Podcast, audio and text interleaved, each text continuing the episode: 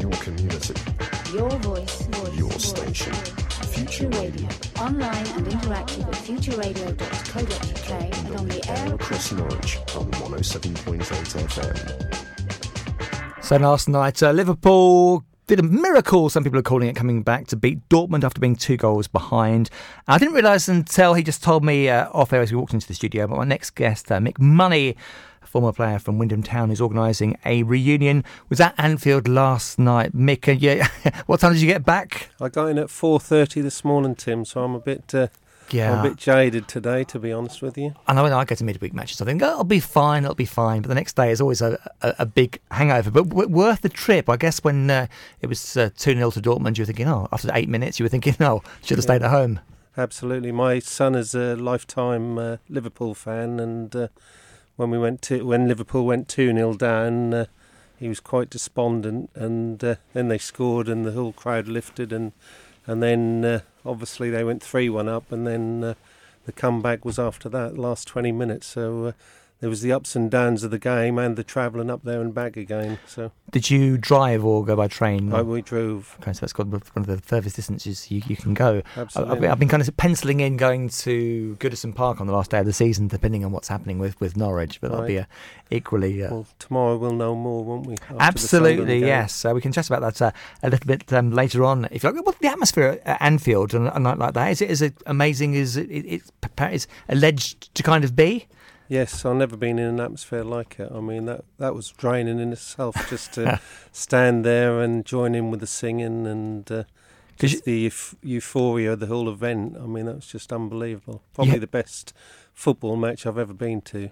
The Dortmund fans were next to you as well, and they were in, in full voice for most of it. Uh, Yeah. That was it was kind of nice to see them completely spent at the end and just sulking with their sitting on sitting on the ground at the end, along with the players too. Yeah, Klopp, the Liverpool manager, did go over to the Dortmund fans at the end of the game, and uh, he didn't get very good reception, so he uh, he backed away and uh, went down the tunnel. That's interesting because I saw him going over to it, but um, BT Sport, along with the other broadcasters, I, th- I think they cannot be produced by football fans because uh, BT have actually missed a goal. I think that they missed the.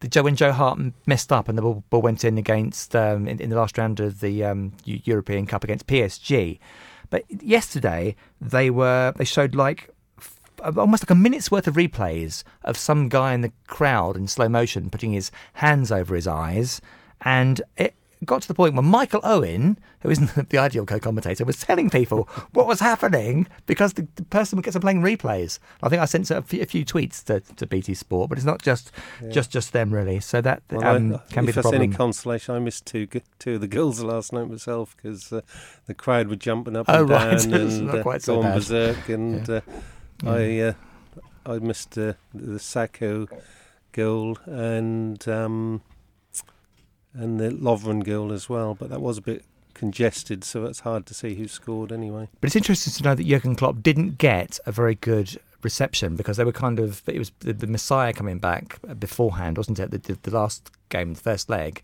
uh, but this one, uh, it, they just well, they just just told him to, to kind of go away. That Yeah, the- that just shows you how fickle football fans can be, doesn't it? Really. and that's where I was going with the with the, um, the replay thing because I was showing replays of that, and I knew something was happening because uh, Yeah. we, we did we didn't know that was happening. We're going to talk to, to, to, to Mick Money, who's my guest in this part of the program, about a reunion happening for Wymondham Town players. And Wymondham Town is more than hundred years old. We'll find out what's happening, and it's for for charity. And we'll talk to Mick all about that after this. From Ash, it's Kung Fu.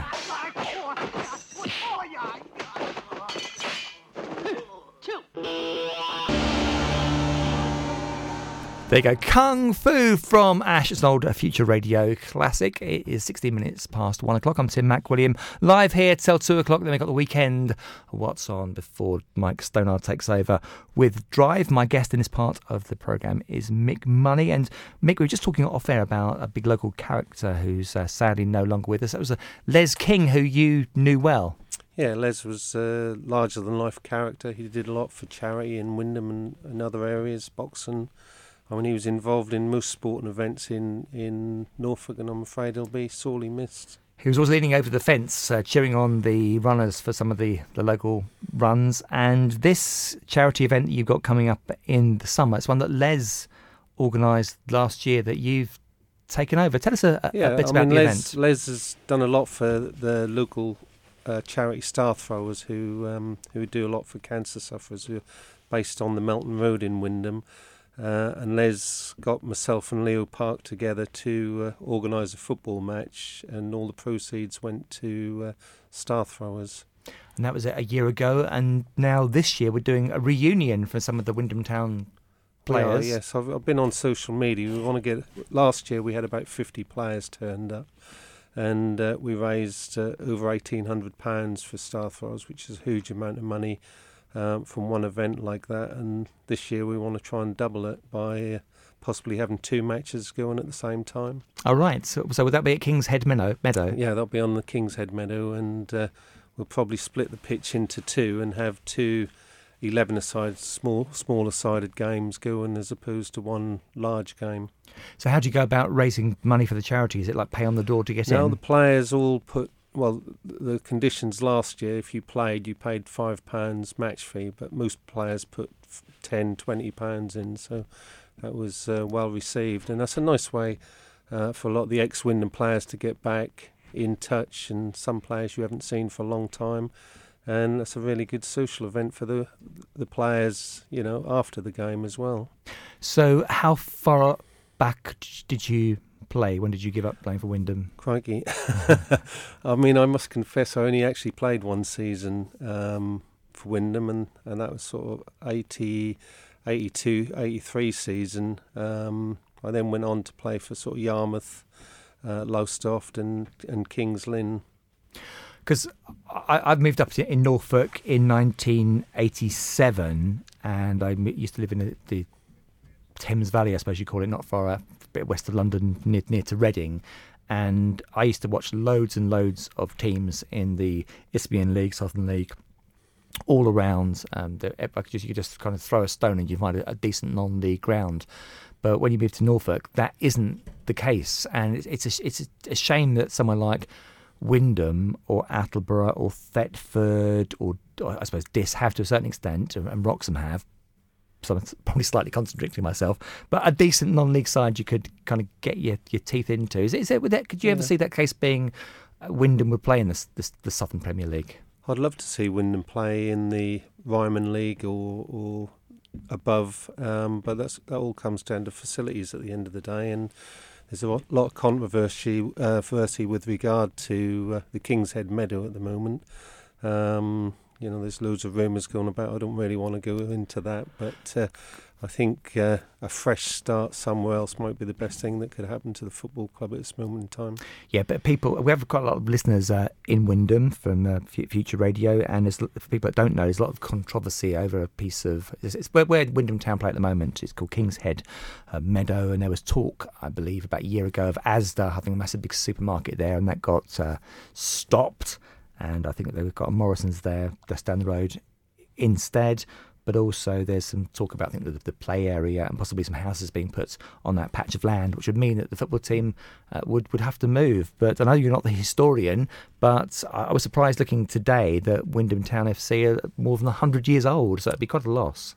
Yeah, that would be. But I mean, if you look at the likes of Dereham, Fakenham, and Diss, they all had to move from town centre grounds to progress. And uh, if you want to go higher into the Ryman League and that and above, you know, you need facilities, and those facilities mean floodlights, and you can't have floodlights in uh, near a housing estate because uh, you know it's not fair on the residents who live there. There was a bit of controversy recently. I think it was people living in Nottingham where Trent Bridge has just been put for the cricket ground for floodlights. And people say they actually can't sleep now because they test the floodlights at I don't know three or four in the morning. So that would always be, be the case. But with football, the Premier League has so much money. It's a shame they can't just trickle that down and perhaps give give some money to the lower leagues to to develop uh, their players because eventually they'll be a, they'll dry up, I guess. Yeah, and I think there's uh, there's a, another can of worms there. I mean, when you look at the amount of money that some of these Premiership players are are being paid, three hundred thousand pound a week, and the, the amount of money that the Premier League actually um, makes, I think uh, some of that money should be coming down into non-league football to help clubs like Wymondham and Attleborough to progress to a higher level. Um, you've only got to look at Jamie Vardy. I mean, he came from non-league football and uh, he's now playing for England and one of the two leading goal scorers in the Premier League at the moment. We look at Norwich City, who just won the the FA Youth Cup a couple of years back under Neil Adams, and a lot of those players that were in that team are now off on loan in the League One and League Two. Yet you could argue the players they spend a lot of money on aren't any better. So it's, for some reason there seems to be some kind something stopping teams risking playing youngsters or or finding a Jamie Vardy, and maybe that has to change. Yeah. And I think uh, I think I hope Leicester win the league. I mean, I'm a Spurs fan, and but I actually hope that uh, Leicester win the league just to send a, a, signal out to the the big money clubs that you don't have to spend all this money. But I think. Uh, a lot of the Premier League football is controlled by agents, and I think there's a there's a lot of deals that are done with regard to certain players that uh, probably shouldn't be done, and uh, you know the the non-league has been left behind as a, a, place where players could come from. Well, when the Premier League started, was it '92 around that kind of time, '93, and it cost the same amount of money to go to the cinema as it did to go to a first division match back in, in those days.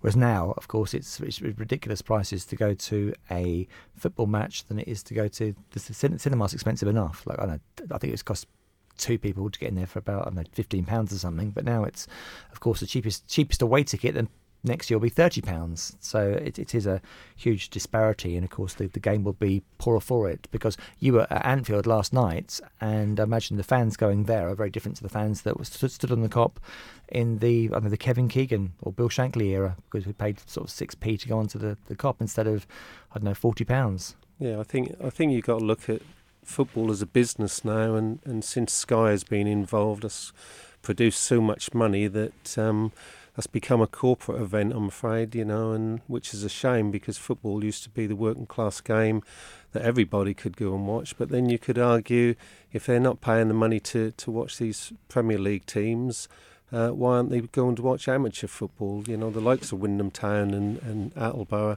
you know, who could could really do with a lot more fans going to watch them. You know, but obviously the facilities is probably stopping them from doing that as well. Well, Mick, thank you so much for coming in today. Lovely to, to chat to you, particularly after your like four thirty um, back at home to bed, getting up to come in to see me today. Before I let you go, two things. First of all, prediction for tomorrow at Carrow Road, uh, Norwich latest six pointer against uh, Sunderland, of, of course, with a, with, a, with Defoe playing ex Spurs player. How how do you see that one going? Well, I'm quite amazed that Sunderland are down there with the team they've got. But after last weekend watching Newcastle and Sunderland, I think they both deserve to go down with Villa.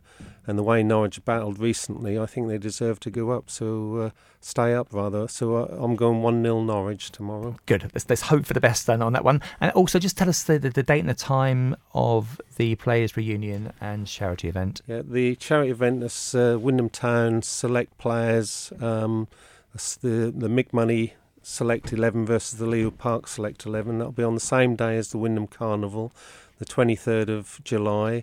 Uh, and the kick-off will be 3 o'clock at the King's Head Meadow. And we hope that uh, a lot of you can come down and support this event, um, which will all go towards star throwers. And star throwers very much was in the news, wasn't it, when it, when it first started with the doctor that started up with the charity that was, I think, giving medication to people that other GPs wouldn't. And he stuck by his guns and now has got this fantastic charity helping him and helping cancer sufferers too. Mick, thank you so much for coming in and look forward to seeing you uh, at the event in the summer. And I'm sure I'll bump into you before that as well. Uh, that's uh, Mick Money. They're talking about a players' reunion for Wymondham Town FC. It's Future Radio and it's 25 past one. No!